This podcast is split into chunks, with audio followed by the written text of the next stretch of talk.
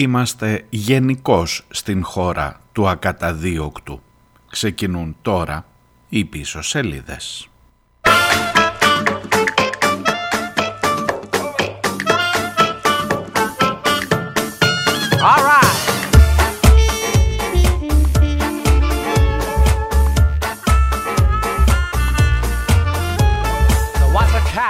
Brooklyn by the name of Romeo. His folks they came from Italy many years ago. One night he met young Geraldine, a dame from out of town. When Geraldine was dancing, she would bring the ballroom down. Wave those paws in the air, spin around like Γεια σας, καλώς ήρθατε. Καλώς τους 31 ο Μάρτιος και Παρασκευή, τέλος εβδομάδας και τέλος του μήνα και από αύριο Απρίλης και ξέρετε Κοντά το, κοντά το θέρος, κοντά οι εκλογές, να λέτε καταρχάς. Καλώς ήρθατε λοιπόν στις ε, πίσω σελίδες της τελευταίες αυτής της εβδομάδας. Ε, νομίζω, νομίζω ότι διακατεχόμαστε όλοι από μια κρυφή ζήλια και πρέπει να το παραδεχτούμε για να είμαστε τίμοι με τους εαυτούς μας. Ε, τι λέτε κι εσείς. Δηλαδή, ε, δεν το ζηλεύετε. Για σκεφτείτε λίγο.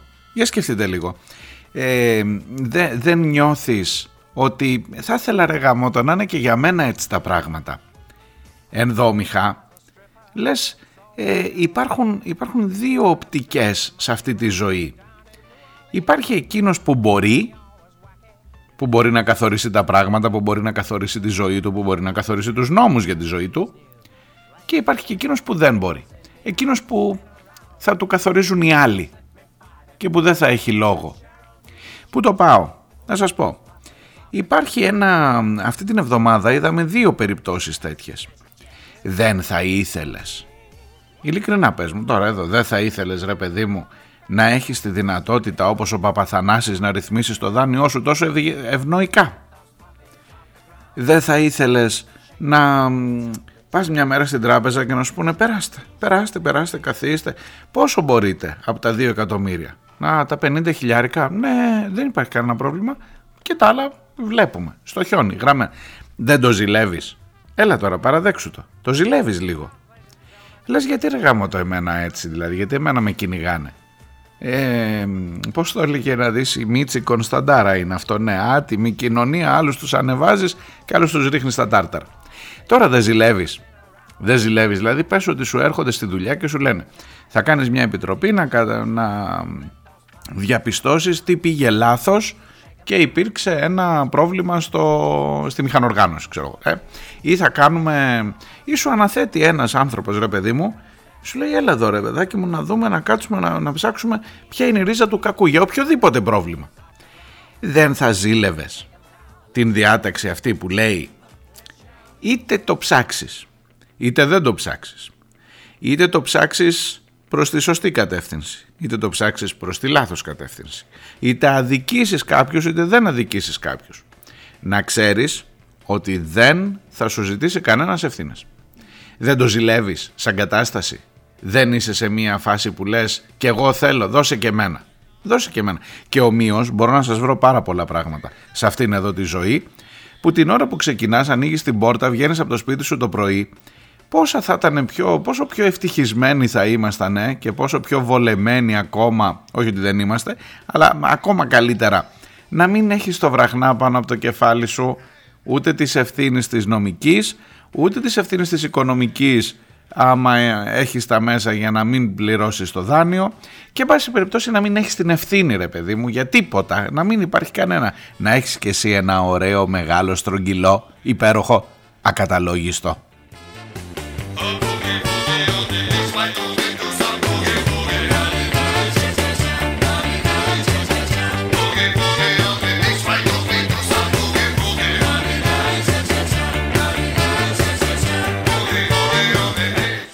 Ακαταλόγιστο, ακαταδίωκτο, πες το όπως θέλεις. Και μόνο που ξέρετε αυτό το ακαταλόγιστο ε, εκεί πήγε το, το μυαλό μου. Το λέμε ρε παιδί μου για κάποιον αν δεν έχει συνέστηση των πράξεών τους. Λες αυτός άστο έχει το ακαταλόγιστο δεν μπορείς να το περίπου έτσι είναι τώρα και με την Επιτροπή για την διερεύνηση του δυστυχήματος των τεμπών της τραγωδίας των τεμπών. Το γεγονός ότι η Επιτροπή που θα διερευνήσει το τι στο καλό πήγε στραβά, πήγε λάθος θα μπορεί να είναι άμυρη ευθυνών εκτός λέω, λέει αν, αν αποδειχτεί ότι ενήργησε με δόλο. Αλήθεια και ποιος θα το αποδείξει αν ενήργησε με δόλο. Ότι για όλα τα άλλα δεν θα υπάρχει καμία ευθύνη, καμία κύρωση. Ξέρεις τι γίνεται. Ε, μέχρι να έρθει το ακαταδίωκτο δεν σκεφτόταν κανείς. Δηλαδή λέγαμε ρε παιδί μου ποιον έβαλε πρώτο έβαλε εκείνον της Τρενοσέ που την ίδια μέρα παρετήθηκε που ήταν υπεύθυνος για το ξεπούλημα της Τρενοσέ, τον έβαλε στην επιτροπή να διερευνήσει τι πήγε λάθος που κανονικά έπρεπε τον εαυτό του πρώτο-πρώτο να κατηγορήσει. Έφυγε, αυτός παρετήθηκε. Ε, ακόμα και με αυτούς που μείνανε μετά, δεν έχει πάει το μυαλό σου. Δηλαδή, λες ότι θα είναι κομματικών κριτηρίων η τοποθέτησή τους. Το καταλαβαίνεις, μπορεί και να το δέχεσαι. Τι αν κάνουμε τώρα, αυτή είναι η κυβέρνηση, αυτοί θα καθορίσουν. Ποια ανεξάρτητη επιτροπή τώρα, Μωρέ, και Πού να τρέχουμε να ψάχνουμε, βάλε εδώ τους δικούς μας. Ωραία. Αλλά ακόμα και τους δικούς σου, ξέρεις τι γίνεται, δεν, δεν, έχεις, ε, δεν έχεις τεκμήρια να πεις ρε παιδί μου αυτοί θα πάνε να κουκουλώσουν τα πάντα.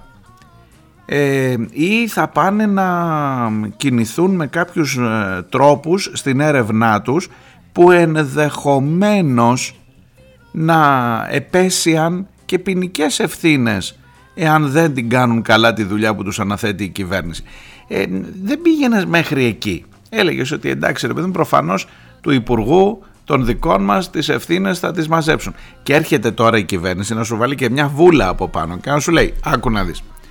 Ε, για εκείνη την επιτροπή που λέγαμε με τα δικά μας παιδιά που λέγαμε ε, θα τους δώσουμε και το ακαταδίωκτο ώστε να μην ε, τεθεί ποτέ κάποιο θέμα, να μην έχουμε τώρα κάποια ζητήματα με τη δικαιοσύνη που να τρέχεις τώρα, είναι και ακριβή η δικηγόρη, δεν. Και άμα τεχόν τεθεί και θέμα ε, δόλου, η διάταξη λέει, εδώ είναι το καλύτερο από όλα παιδιά, εδώ είναι το καλύτερο από όλα, που δεν σου αφήνει καμία απολύτως αμφιβολία ότι πηγαίνεις για κουκούλωμα στην υπόθεση των τεμπών, μα καμία ρε παιδί μου, δηλαδή πιο πιθανό είναι τι να σου πω, να βγει ο ήλιος από τη δύση παρά να μην μεθοδεύεται κουκούλωμα στην υπόθεση αυτή. Ακόμα λέει και αν τεθεί ζήτημα δόλου στις ενέργειες της Επιτροπής και κάποιος βρεθεί ενώπιον της δικαιοσύνης επειδή αποδείχτηκε ότι ενήργησε με δόλο, τότε στην υπόθεση αυτή το κράτος το ίδιο με έξοδά του θα πρέπει να του παράσχει δικηγόρο για να υπερασπιστεί τον εαυτό του. Και έρχεται και ο κύριος ε, ε, Παπαδόπουλος, ο, ο, αυτός με το σταθμάρχη που ήταν δίπλα-δίπλα, που ακόμα δεν έχει βρει τρύπα να κρυφτεί από το ρεζιλίκι που έφαγε, και λέει στη Βουλή, ε, ρε παιδιά έτσι γίνεται συνήθως στις επιτροπές, είναι ακαταδίωκτες οι επιτροπές, έτσι γίνεται συνήθως. Στο λέει ο άνθρωπος που έβαλε τον κομματικό αυτό τον, τον συνδικαλιστή της ε, ΔΑΚΕ να, που του είπε έλα ε, πες του τώρα να σταματήσει γιατί αυτό και πήγε ο άλλος και του είπε τέλος, τέλος. Αυτός ο άνθρωπος που ενήργησε με αυτόν τον τρόπο που έκλεισε το στόμα του σταθμάρχη έστω και δια της πλαγίας μέσω του συνδικαλιστή του, της ΔΑΚΕ είναι αυτός που σου λέει μην, μη σας μπαίνουν ψήλοι στα αυτιά καθόλου. Δεν, δεν, απορώ που σκέφτεστε τέτοια πράγματα. Απορώ που τα σκέφτεστε αυτά. Έτσι γίνεται συνήθως. Τους έχουμε ακαταδίωκτους. Αυτούς που ψάχνουν τα σιδηροδρομικά εγκλήματα και τα σιδηροδρομικά δυστυχήματα. Ε, ωραία, δεν, ωραία δεν περνάμε. Καλώς ήρθατε, σας είπα τρίτη φορά.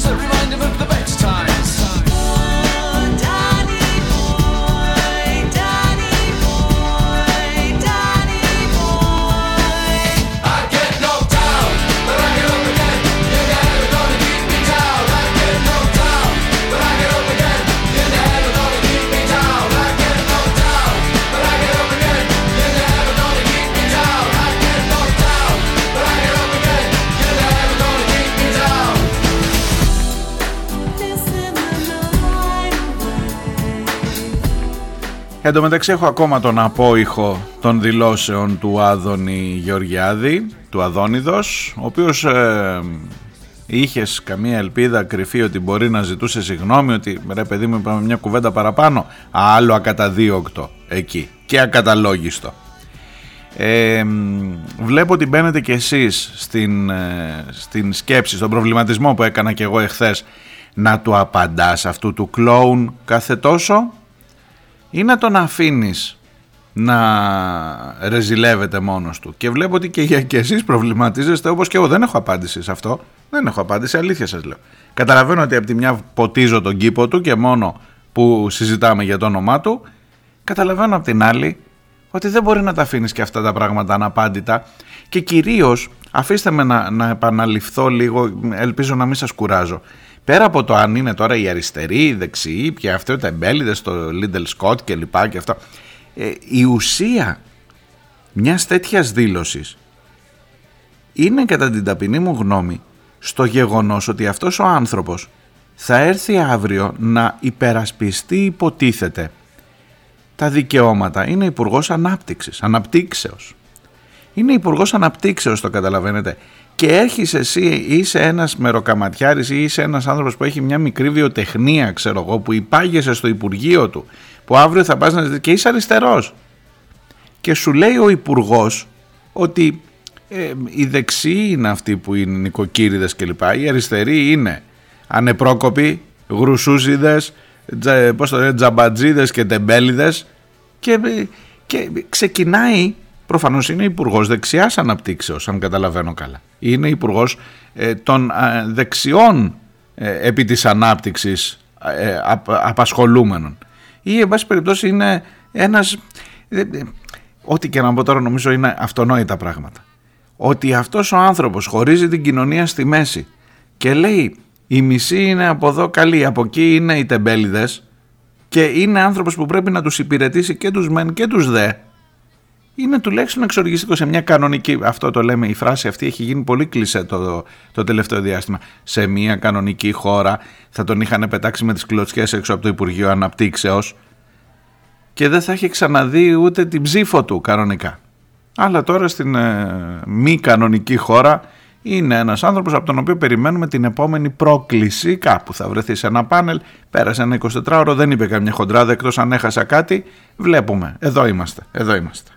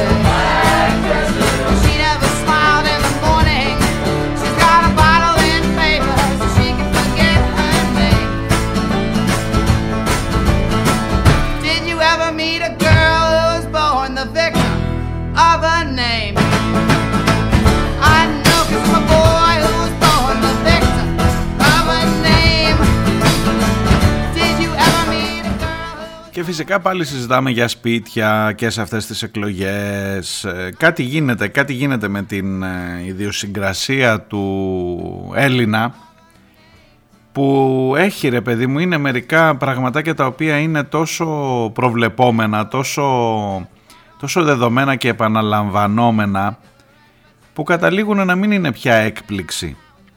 Ναι, το θέμα σπίτι, μιλώ για το σπίτι Ραγκούση φυσικά έτσι, που είναι τις τελευταίες ημέρες στην επικαιρότητα. Το θέμα σπίτι είναι ένα ζητηματάκι που χτυπάει στο μαλακό υπογάστριο του Έλληνα. Είναι αυτό που λέει ρε κερατά έχεις πισίνα εσύ εκεί βλέπω στην Πάρο 400 τετραγωνικά σπιταρόνα, βίλα αυτό κλπ. Οπότε είναι ό,τι πρέπει για να το εκμεταλλευτεί κάποιος να κάνει εκεί προεκλογική περίοδο και προεκλογική εκστρατεία πάνω σε αυτό. Και όσο πηγαίνουμε προς τις εκλογές μάλλον θα δούμε και για άλλων σπίτια. Προσέξτε να δείτε υπάρχει ένα κατά την ταπεινή μου γνώμη πάντα ένα μικρό ζητηματάκι εδώ γιατί επίσης οι απαντήσεις του Ραγκούση δεν είναι επαρκείς. Για να είμαστε ειλικρινεί τώρα έτσι. Θα μου πεις και εσύ μπαίνεις τώρα στην σκανδαλολογία περί του σπιτιού κλπ. Ε, προσέξτε, δεν είναι μόνο ο, ο, ο νοικοκυρέος ας πούμε, ο ψηφοφόρος που λέει άρεσε αυτός έχει σπιταρόνα, κάτσε να δω τι έγινε τώρα και πώς το έφτιαξε. Είναι και ο ίδιος που το έφτιαξε που πάνω στην ίδια ακριβώς νοοτροπία άμα ήταν δήμαρχος στην Πάρο, μετά έγινε βουλευτής του Πασόκ, μετά έγινε βουλευτής του ΣΥΡΙΖΑ, έχει γίνει υπουργός, έχει αυτό, ένα σπίτι δεν πρέπει να φτιάξει, ένα σπιτάκι, ένα σπίτι. Και δεν είναι τώρα ε, να παίζεις με αυτά τα πράγματα, γιατί όπως είπε είναι και το χειμερινό μου, η χειμερινή μου μόνιμη κατοικία, Κάτσε για μισό λεπτό τώρα για να, να αυτό. Δηλαδή το χειμώνα ο Ραγκούσης μένει στην Παρό. Αυτό προσπαθεί να μου πει δεν είναι στο, στο στην Αθήνα. Δεν είναι... Δε, κάτι χάνω, κάτι χάνω σε αυτό.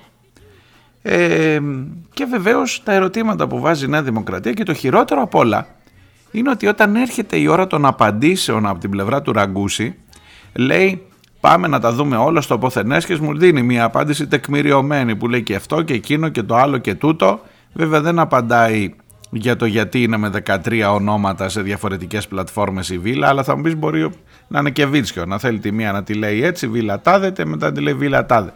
Ε, αλλά λέει να δούμε και τα δικά σας τα αποθενέσχες του Πρωθυπουργού και των Υπουργών κλπ. Και με, με σκανδαλίζομαι χειρότερα εκεί ξέρετε γιατί καμιά φορά δουλεύει ανάποδα το μυαλό μου και λέω μισό λεπτό.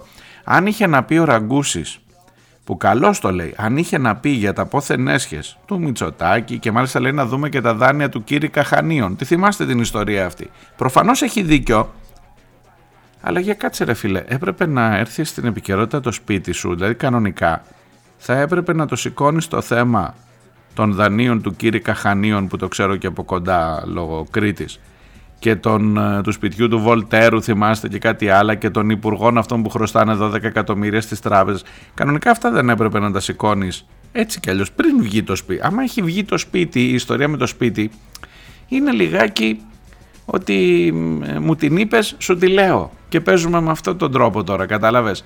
Και με ενοχλεί λιγάκι, κυρίως δε όταν γίνεται στο όνομα της αριστεράς. Ναι, ναι.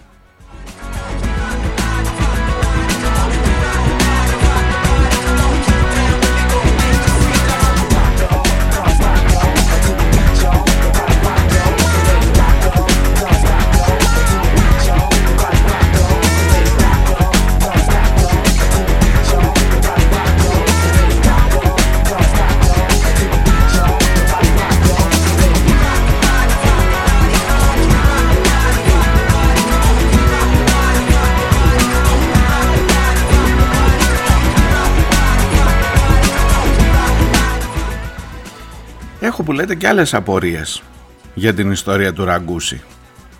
Αυτό που μου λέει ας πούμε, μισό λεπτό ρε παιδί μου, γιατί εγώ είμαι καμιά φορά, ξέρεις, με πιάνει αυτό το, ε, το, το, το παράξενο, το γερο παράξενο, αλήθεια σας λέω τώρα.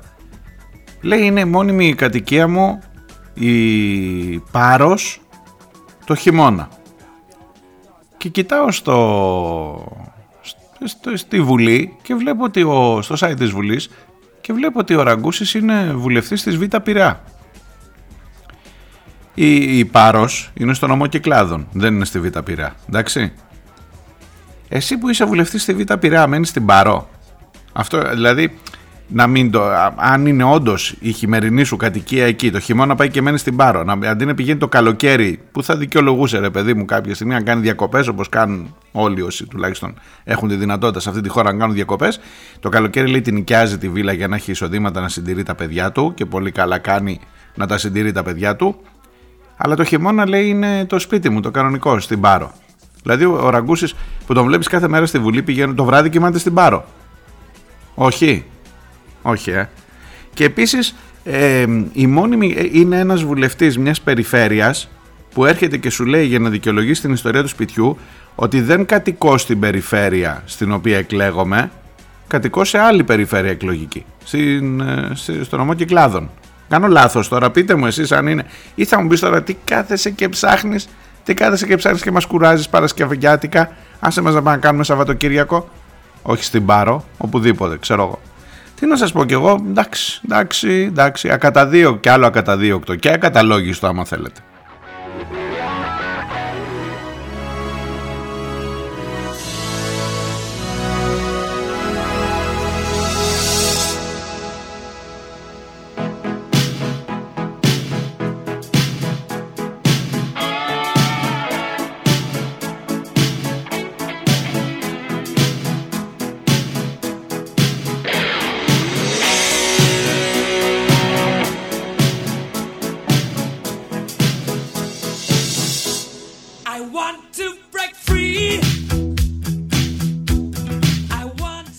Βέβαια, για να μην νομίζετε ότι μου διαφεύγει, απλά πηγαίνω λίγο στα πιο ψηλά γιατί τα άλλα τα διαβάζετε, τα ακούτε φαντάζομαι και είναι και από τα πρώτα θέματα των ημερών και προφανώς γίνεται σπέκουλα με το σπίτι ε, η ουσία δεν είναι το που μένει και αν εκπροσωπεί επάξια την Β' Πειραιά στην οποία είναι ο βουλευτής. Η ουσία είναι ότι από μια βίλα που νοικιάζεται δύο χιλιάρικα τη βραδιά με βάση τις ε, πλατφόρμες αυτές που βάζει τη βίλα του να την νοικιάσει τελικά τα έσοδα που δείχνει είναι σαν να την έχει νοικιάσει μια εβδομάδα όλο τον προηγούμενο χρόνο. Ενώ άμα μπεις τώρα λέει, τώρα θα μου πεις παίζει το παιχνίδι της Νέας Δημοκρατίας κατά του Ραγκούση, όχι λέω ότι είναι μερικά λογικά ερωτήματα αυτά. Άμα μπεις τώρα λέει στην πλατφόρμα θα δεις ότι για τουλάχιστον 35 μέρες ήδη από τώρα που δεν έχουμε μπει ακόμα στην καλοκαιρινή σεζόν είναι κλεισμένη δεν μου βγαίνει. Δεν μου βγαίνει. Ο ίδιος λέει: Δεν φοβάμαι τίποτα. Πάμε στην Επιτροπή Ποθενέσχε. Να πάτε, να πάτε, Γιάννη μου, στην Επιτροπή Ποθενέσχε. Να έρθει, λέει, και ο Μητσοτάκης να μας πει για τον κύριο Καχανίων. Ε, δεν κατάλαβες ότι εκτίθεσε. Ναι, ο Μητσοτάκης πρέπει να πάει να απολογηθεί. Να απολογηθεί. Έχει... Εδώ και χρόνια τρέχει το σκάνδαλο του κύριου Καχανίων. Αλλά το να το λες τώρα που σου είπανε για το σπίτι με την πισίνα και για αυτά που δεν έχεις δηλώσει είναι κάπως α, καρφώνεσαι, καρφώνεσαι, άστο τώρα. Όταν θα πας και θα καθαρίσεις με αυτό, πες του έλα τώρα να δούμε και τα δικά σου. Τι να πω, εντάξει, εντάξει. Ε, έρχεται Σαββατοκύριακο. Να ένα αισιόδοξο μήνυμα.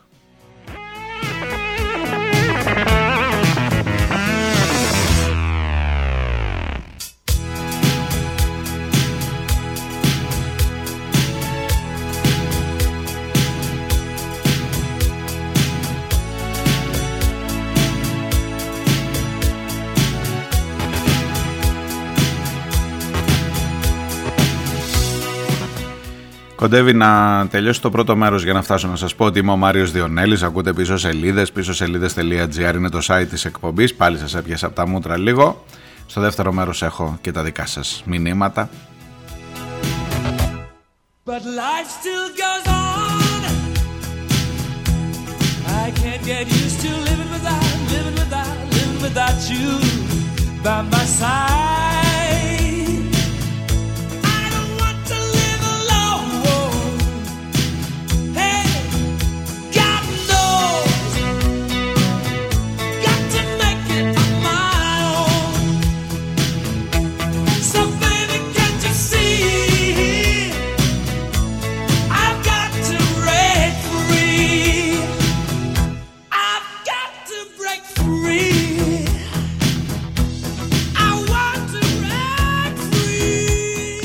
Και βέβαια στο δεύτερο μέρος πρέπει να πούμε για την ε, νέα επιβεβαίωση του πόσο η ελληνική δικαιοσύνη στέκεται στο πλευρό των πολιτών, το πόσο η δικαιοσύνη είναι το τελευταίο καταφύγιο των πολιτών αυτής της χώρας όταν θεωρούν ότι αδικούνται. Μιλώ βεβαίως για την ρήτρα αναπροσαρμογής και για την απορριπτική απόφαση του πρωτοδικείου της Αθήνας Θυμάστε ήταν η μεγάλη συζήτηση που κάναμε για το αν θα μπορούσαν όλα αυτά, όλες οι δίκες να πάνε με μία απόφαση του ΣΤΕ ε, σε κοινή ε, εκδίκαση. ή θα ήταν καλύτερα τα πρωτοδικεία που είναι πιο χαμηλά να μπορούν να πάρουν ξεχωριστές αποφάσεις. Και λέγαμε τότε ότι είναι καλύτερα, πήγαν όντως και ήρθαν τα πρωτοδικεία που είναι πιο χαμηλά και λένε νόμιμη η ρήτρα αναπροσαρμογής. Δεν τρέχει τίποτα. Καλώς σας ε, έριξαν στο κεφάλι όλη αυτή την ακρίβεια από την πλευρά της ΔΕΗ. Θα σας τα πω παρακάτω. Διάλειμμα και έρχομαι σε λίγο.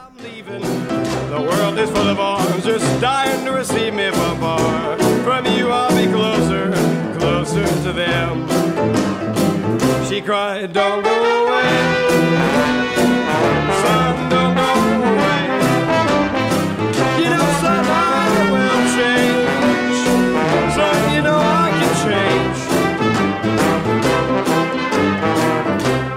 Simon, we were friends so early. We were young, but together we were sturdy enough to brave the world all on our own. We traveled off to faraway places. We kept on moving till we found one worth staying. It was there that we fashioned our own little home. Well,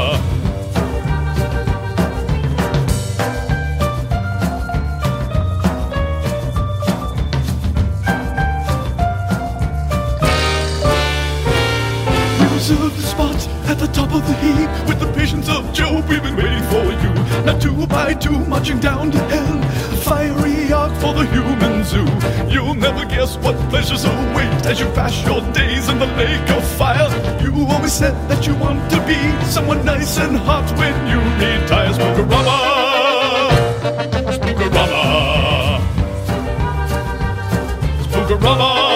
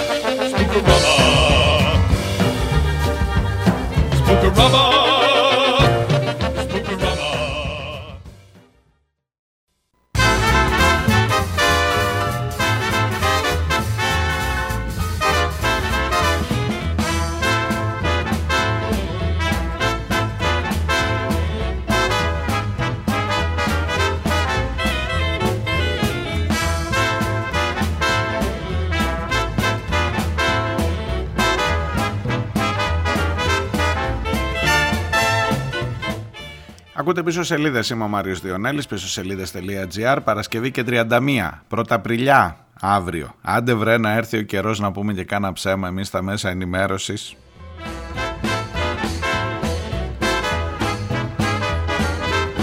Ακούγεται λιγάκι σαν αυτοεκπληρούμενη προφητεία, το ξέρω.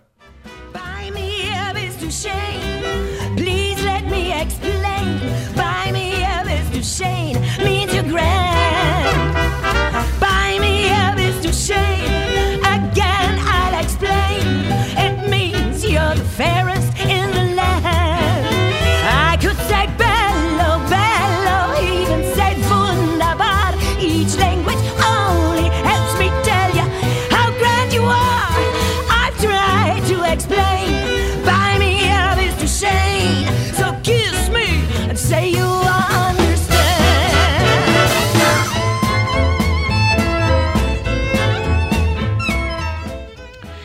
λέτε με το σπίτι ραγκούσι, αν δεν έχετε ακούσει για το ραγκούσι, 11.000 ευρώ, βρε αθεόφοβε, βρε αθεόφοβε και εσύ τώρα, και είσαι και αριστερός που να πάρει ευχή. 11.000 ευρώ για, για όλο το χρόνο, δηλώνει. Για βίλα που νοικιάζεται 2.000 ευρώ το χρόνο. Δηλαδή τουλάχιστον πρέπει να έχεις μία, ένα τάκτ όταν κάνεις αυτό. Δηλαδή, λες έλα μωρέ, δεν θα το πάρει κανείς χαμπάρι, ξέρω εγώ. Δεν θα σε εκθέσουν, δεν θα εκθέσει τώρα όλο το κόμμα της αξιωματικής αντιπολίτευσης, η ιστορία αυτή. Ε, 11.000 ευρώ δηλωμένα για βίλα που νοικιάζεται το καλοκαίρι έστω, το χειμώνα μένει ο ίδιος, ε, 2.000 ευρώ κάθε βράδυ. Δε, κάτι δεν βγαίνουν στα νούμερα Γιάννη μου, δεν βγαίνουν. Τι να πω τώρα.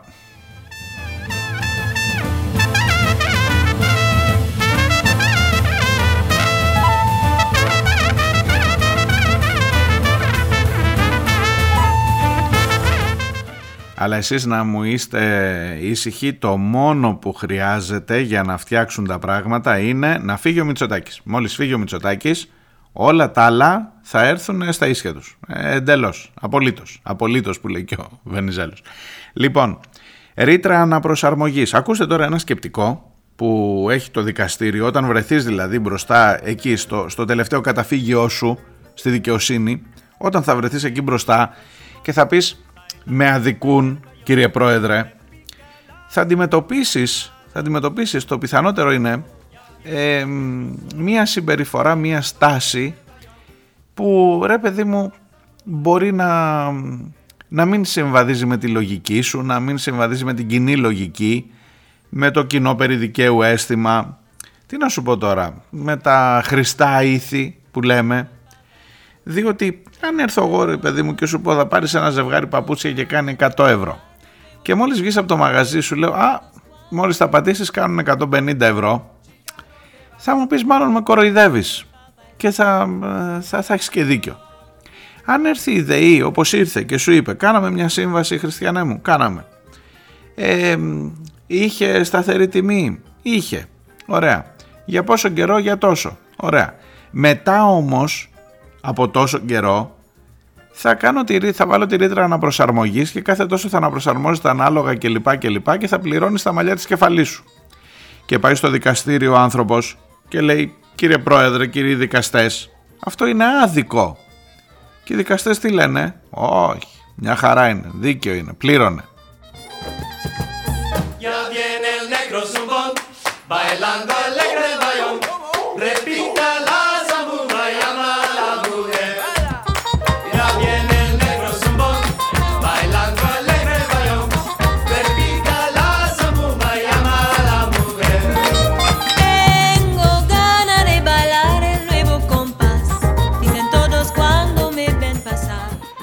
Έλεγαν οι προσφεύγοντες μέσω των δικηγόρων τους, σας διαβάζω από, την, ε, από τα δικόγραφα, από το πώς είχε κατατεθεί, ή πώς είχαν κατατεθεί οι αγωγές αυτές, οι μαζικές, σε βάρος της ΔΕΗ, ότι εκμεταλλευόμενη τη δεσπόζουσα θέση της στην εγχώρια αγορά ηλεκτρικής ενέργειας και λειτουργώντας άλλοτε ως προμηθεύτρια και άλλοτε ως παραγωγός ηλεκτρικής ενέργειας, χρησιμοποίησε αθέμητες και ε, αθέμητες εμπορικές πρακτικές συνιστάμενες αφενός στην εφαρμογή των άκυρων και αδιαφανών γενικών όρων και στην παραπλανητική παράληψη παραδοχής ουσιοδών πληροφοριών περί της διαδικασίας τιμολόγησης. Αν αυτό σας φαίνεται λίγο στριφνό ως κείμενο, είναι αυτό που σας είπα πριν, ότι εμένα μου είπες ότι θα έχω μια σταθερή χρέωση και μετά με διάφορα κόλπα και αφορμές μου την κάνεις κειμενόμενη και κάθε φορά είναι κειμενόμενη προς τα πάνω με ένα μαγικό τρόπο.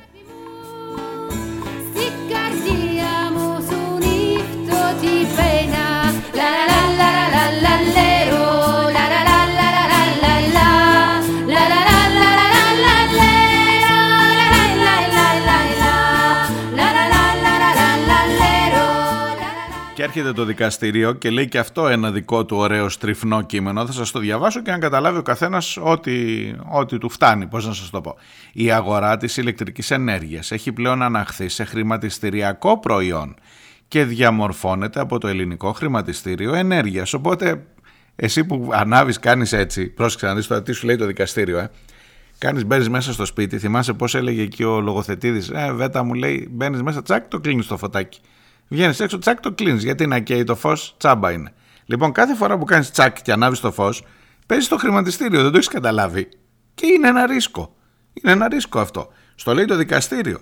Αφού το ρεύμα είναι χρηματιστηριακό προϊόν και αφού εσύ θέλεις να καταναλώνεις ένα χρηματιστηριακό προϊόν, αν αύριο η μετοχή της ε, ΔΕΗ και το χρηματιστήριο, μάλλον αν αύριο το κόστος ε, που προκύπτει από την ε, χρηματιστηριακή διακύμανση του ρεύματος ανέβει, εσύ που πάτησες το κουμπάκι και άναψες το φως, ε τι να κάνουμε, έχασες. Ε, είναι, ζαριά είναι ρε φίλε, ζαριά. Έρχεται το δικαστήριο ρε εσείς, έρχεται το δικαστήριο και λέει στους πολίτες τι να σας κάνω ρε παιδιά αφού είναι χρηματιστηριακό προϊόν το ρεύμα που καταναλώνετε και μάλιστα πάμε παρακάτω, λέει και άλλα. Η ρήτρα αναπροσαρμογής, αυτή που σας έριξαν στο κεφάλι, όχι μόνο δεν είναι αδόκιμη, αλλά συνιστά μια συναλλακτικώ αποδεκτή πρακτική στην αγορά ηλεκτρικής ενέργειας, προκειμένου η τιμολογούμενη προμήθεια ηλεκτρικής ενέργειας να ανταποκρίνεται στην αργή της κοστοστρέφειας. Την ξέρετε εσείς την κοστοστρέφεια, να τη μάθετε τώρα.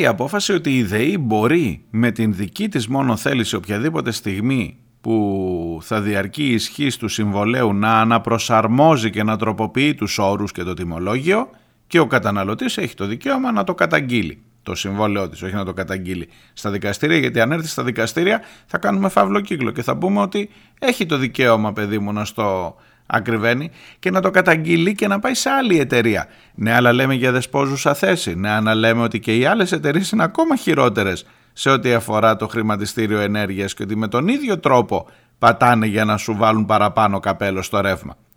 Τι να κάνεις, λέει το δικαστήριο, κάτσεις να μαλώσεις. Έχει να μαλώσεις το δικαστήριο. Και, και εδώ και στην υπόθεση της ΔΕΗ υπάρχει ένα σπίτι στη μέση. Θέλω να σας θυμίσω. Είναι το σπίτι εκείνο του κυρίου Στάση στην ΚΟ. Θυμάστε; Πόσα ήταν αυτά; 700 χιλιάρικα, 800 χιλιάρικα. Πόσα ήταν, μήπως λέω, λέω λέγα, δεν θυμάμαι. Που είχε ε, φτιάξει μια βιλάρα, όχι είχε φτιάξει, έχει φτιάξει. Και τη χαίρεται να είναι καλά ο άνθρωπος να τη χαίρεται, τα νιάτα του, την ε, ομορφιά του, τη λεβεντιά του. Αλλά εσύ ε, παίζεις χρηματιστηριακό προϊόν όταν ανάβεις το φως. Κατάλαβες; Και ο άλλος φτιάχνει σπίτι. Από την Κο στην Πάρο του Ραγκούση, πόσο είναι μακριά, είναι μακριά. Η μία δωδεκάνησα, η άλλη είναι κυκλάδα. Δεν βαριέσαι, δεν βαριέσαι. Όχι, δεν ήταν στην ΚΟ, συγγνώμη, μάλλον κάνω λάθος. Ήταν στο... στην ΚΕΑ, στη Τζιά ήτανε. Κοντά είναι η Τζιά με την Πάρος, ε; Α, μπορεί να βγαίνουν στα μπαλκόνια και στις πισίνες και να χαιρετιούνται.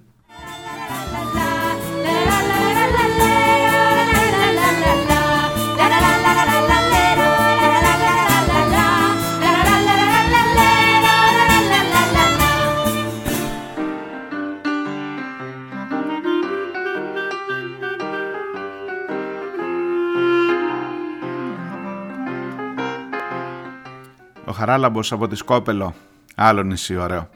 Σποράδες πήγαμε. Ε, μην ασχολείσαι με τον Πολάκη της Νέας Δημοκρατίας, εννοεί τον Άδωνη. Το κρατάω Χαράλαμπε, αλλά σούπα. Ε, δεν μπορείς, δεν μπορείς και να μην απαντάς.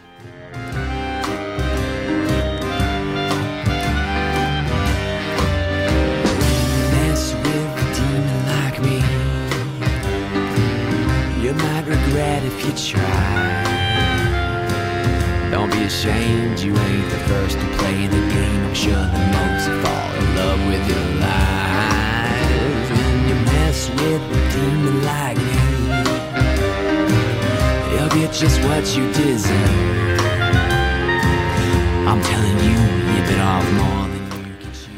and Ο Ερμής μου γράφει «Ο Άδωνης μπορεί αύριο να βγει και να πει ότι πρέπει να τρώμε μωρά κομμουνιστών στη Σχάρα.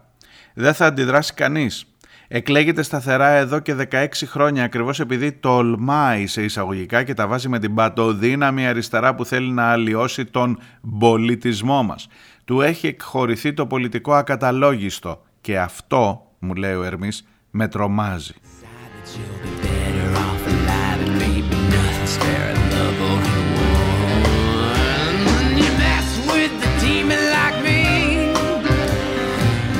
You'll get just what you deserve.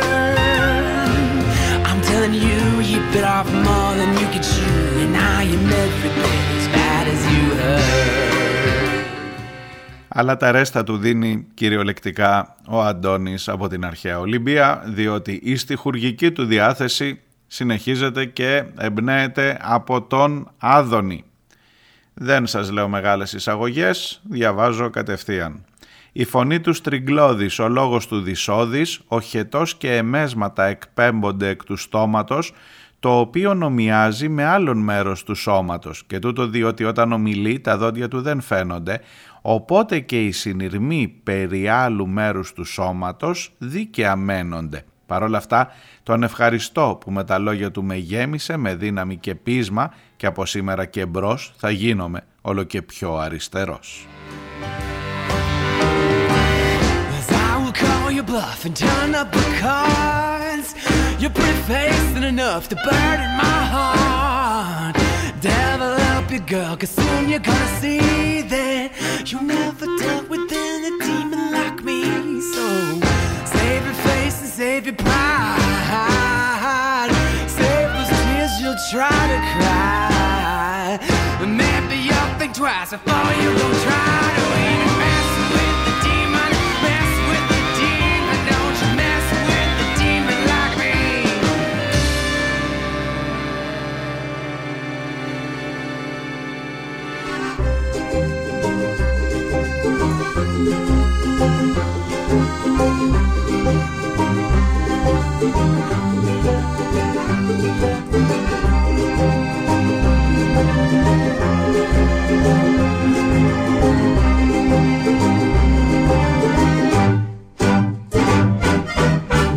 got a brand new car, drives it. Η Μαρία μου γράφει στην ε, σελίδα στο facebook κάτω από την ε, χθεσινή εκπομπή πόσο πάτο ακόμα κάποιοι δήθεν πολιτικοί. This automatic toy, wherever she goes, he goes too, riding in a brand new car.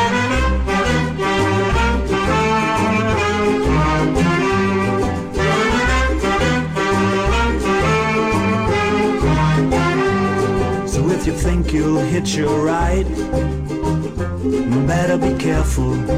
If you think you can do it, boy, go ahead and try. Bad cat.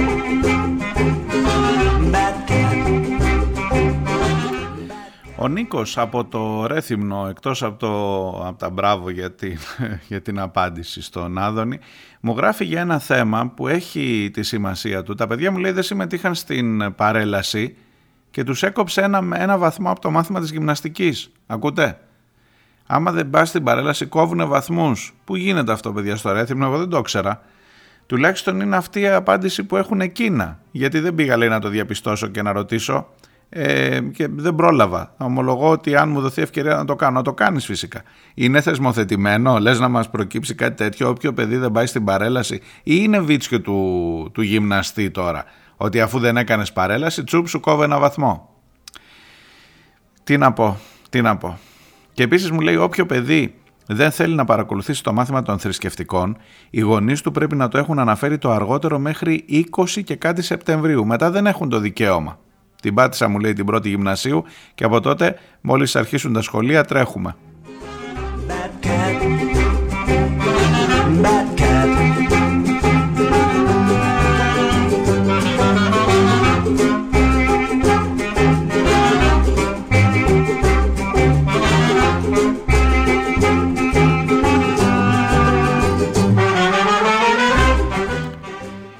Ο Χρήστος μου λέει μετανιώνω ήδη για τις πέντε σειρές που θα του αφιερώσω παρακάτω, αλλά συμφωνώ ότι δεν πρέπει να τα αφήνουμε αναπάντητα. Όταν έχεις απεριόριστη ασυλία, ειδικά από τα μέσα ενημέρωσης, μπορείς να λες ό,τι θέλεις. Αυτό διαφημίζεται και ως μαγιά, ως μέτρ της προπαγάνδας και άλλα τέτοια ηρωικά. Ασφαλώς είναι τζάμπα μαγιά. Σε οποιαδήποτε άλλη χώρα δεν θα διανοούνταν κανείς να τον χρησιμοποιήσει ούτε για πιγκάλ. Ο δικός μας όμως τόπος όχι μόνο δεν προσπάθησε να κρύψει, αλλά απέδωσε τις μέγιστες τιμές στους ταγματασφαλίτες, στους δοσύλλογους, στους χαφιέδες και τους εσατζίδες. Ενδιαφέρον θα έχει, πιστεύω πως δεν είναι μακριά η στιγμή, όταν θα αρχίσει να κελαϊδάει για τι εσωκομματικέ εκλογές του 15-16. Ίσως έτσι εξηγηθεί και η ανοχή του αφεντικού που γλύφει εδώ και κάποια χρόνια. Όταν πλέον δεν θα τον χρειάζονται μέσα ενημέρωσης και πολιτική, θα τον πετάξουν σαν αυτό που πραγματικά είναι σκουπίδι.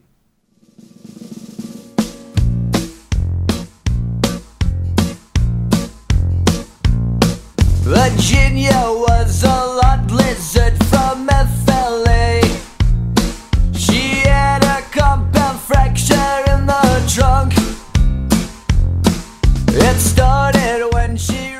Για το δυστύχημα των ε, τεμπών και για τον θάνατο του επιθεωρητή του ΟΣΕ για το τροχαίο δυστύχημα ε, χωρίς μου λέει να έχω αφήνοντας στην άκρη οποιαδήποτε δεύτερη σκέψη μου γράφει ο Χρήστος από τη δράμα από τη στιγμή που δεν μπορεί να τεκμηριωθεί ότι συνέβη κάτι περίεργο δηλαδή με αυτό το δυστύχημα ε, ο θάνατος του δείχνει κάτι αδιαμφισβήτητο. Την απροθυμία για άλλη μια φορά απόδοσης δικαιοσύνης. Το έγκλημα στα τέμπη, στο κομμάτι της σύγκρουσης, δεν κυρίβει κάποιο τρομερό μυστήριο. Δεν είναι κάποιος δυσεπίλητος γρίφος. Θέμα διάθεσης και βούλησης είναι. Και χωρίς την κατάθεση του συγκεκριμένου ανθρώπου, τα στοιχεία είναι κάτι παραπάνω από επαρκή. Απλά το ότι δεν κλείθηκε καθόλου ένα μήνα μετά το δυστύχημα είναι ενδεικτικό των διαθέσεών τους. Το ακαταδίωκτο των μελών της Επιτροπής Εμπειρογνωμόνων έρχεται, έρχεται ως επισφράγισμα των πραγματικών διαθέσεων και μετατρέπει το άπλετο φως σε φακό τσέπης. Κερασάκι στην τούρτα, η επιστροφή λέει, αυτό το ακούσατε από τη Hellenic Train, του αντιτίμου του εισιτηρίου. Ο ιδιώτης ξέρει να κοστολογεί ακριβώς το θάνατο μέχρι τελευταίας δεκάρας.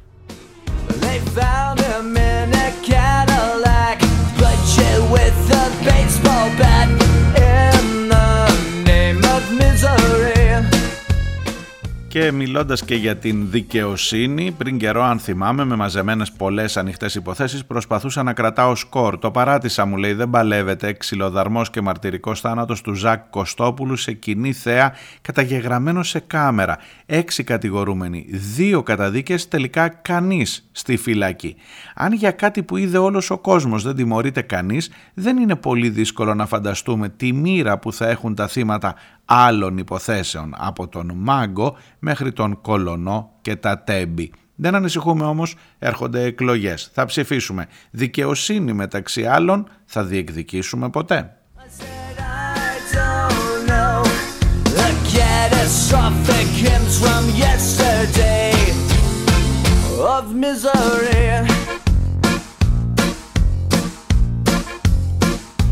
Η Χρυσάνθη για τον Άδωνη μου λέει: Έχει απόλυτο δίκιο ο κύριος Άδωνης. Εγώ τουλάχιστον είμαι σίγουρα ανεπρόκοπη. Παλεύω να κάνω προκοπή, αλλά η προκοπή μου γλιστράει από τα χέρια. Δουλεύω από πάντα, αλλά τι να το κάνεις. Λίγο οι διορισμοί και τα ρουσφέτια που αρνήθηκα, λίγο η τέχνη που με πήρε από τα μαλλιά, πουθενά η προκοπή.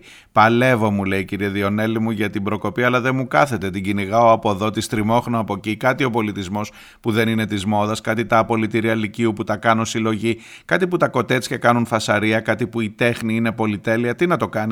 Τι να κάνουμε, μου λέει, ανεπρόκοπη γεννήθηκα, ανεπρόκοπη θα πεθάνω. Θα συνεχίσω να παλεύω όμως μέχρι τότε για την προκοπή που βρίσκεται στο δικό μου λεξικό, όχι το παγκοσμίως αναγνωρισμένο του κυρίου Άδωνη. Εκείνο που έχει μέσα λέξεις όπως η δικαιοσύνη, η ισονομία, η αλήθεια, ο έρωτας και η τέχνη.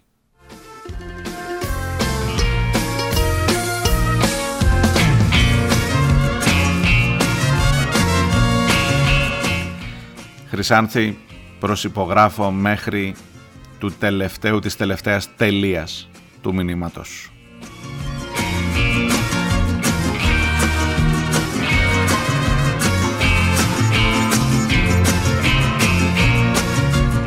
Η Σέβη μου γράφει: Θα ήθελα μία διευκρίνηση με αυτό που είπες στη χθεσινή εκπομπή, αλλά το άκουσα και από διάφορους άλλους και μου έκατσε στο μυαλό. Είπες ότι οι εκλογές πάνε Μάη-Ιούλιο. Ένα σημαντικό ποσοστό των νέων ψηφοφόρων μπορεί να μην καταφέρουν να πάνε να ψηφίσουν και καταλήγεις στο ότι έγινε επίτηδες.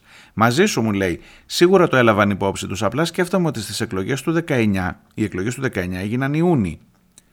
Ε, οι εκλογές του 19 έγιναν Ιούλιο, 7 Ιουλίου. Ιούλιο, τέλος πάντων. Του 15 έγιναν Σεπτέμβρη, οι δεύτερες εννοείς. Του 12 πάλι Ιούνι. Και ξέρεις, με αυτά τα δεδομένα δυσκολεύομαι να καταλάβω τη σατανική σκέψη πίσω από τις εκλογές Μάη-Ιούλη. Ε, γιατί δυσκολεύεσαι, αφού το, στις το, τον Ιούλιο για παράδειγμα που ψηφίσαμε και βγήκε η Νέα Δημοκρατία με 10 μονάδες διαφορά, πάλι στις, ε, στη σεζόν ήταν οι νέοι. Πάλι ε, καλοκαίρι ήταν.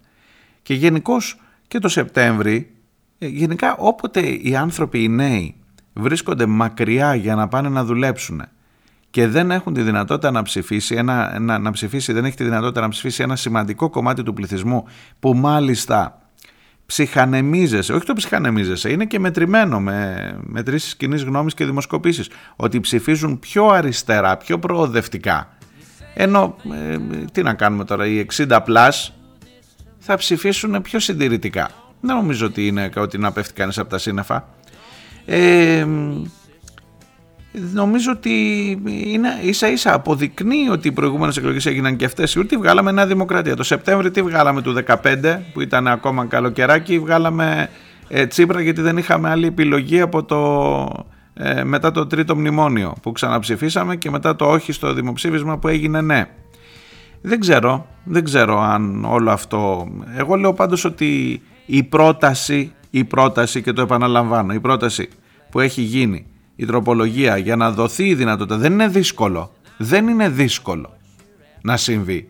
Ακόμα και αν δεν ψηφίζουν για τις περιφέρειές τους, τουλάχιστον να μπορούν να ψηφίσουν κόμμα οι άνθρωποι. Γιατί τώρα να φτιάξει καταλόγους ετεροδημοτών για κάθε περιοχή όπου έχουν, από όπου έχουν φύγει οι νέοι για να πάνε να δουλέψουν στην Πάρο ας πούμε που θα είναι τώρα αυτοί που θα μένουν στη βίλα του Ραγκούση όταν θα πάνε να πιούν ένα ποτό θα τους σερβίρει ένας πιτσιρικάς που έμενε κανονικά που μένει στο Χαϊδάρι το χειμώνα ξέρω εγώ.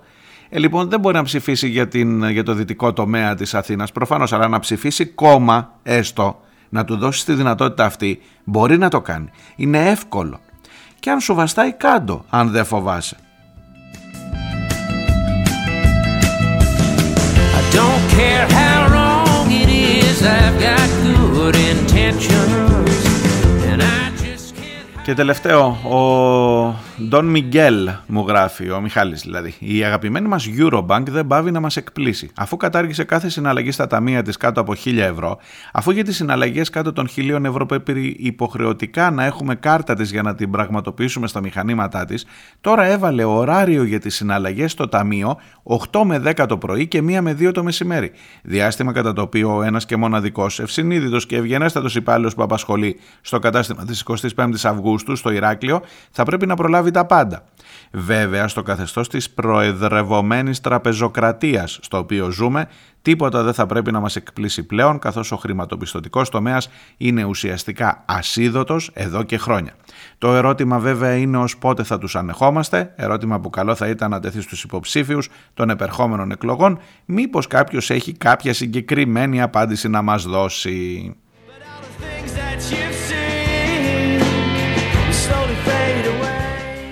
Τι να σας πω τώρα για τις απαντήσεις; Δυσκολευόμαστε, ξέρετε. Προς το παρόν Σαββατοκύριακο να είστε καλά, να περάσετε καλά, να ξεκουραστείτε, να προσέχετε και θα τα πούμε τη Δευτέρα. Γεια. Step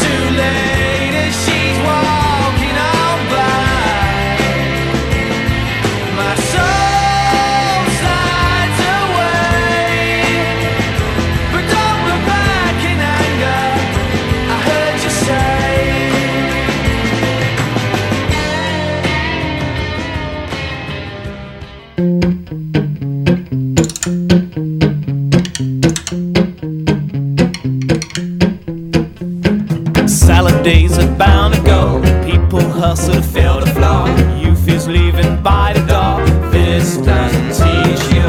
Move along, you've got to live. Fingers curl, touching hairs.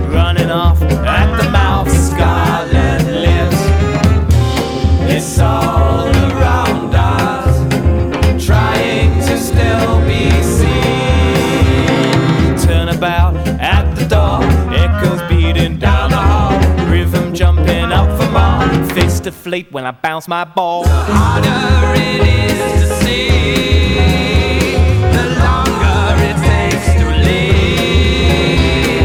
Salad days are bound to go. People hustle to fill the floor. Youth is bleeding by the door. This doesn't teach you.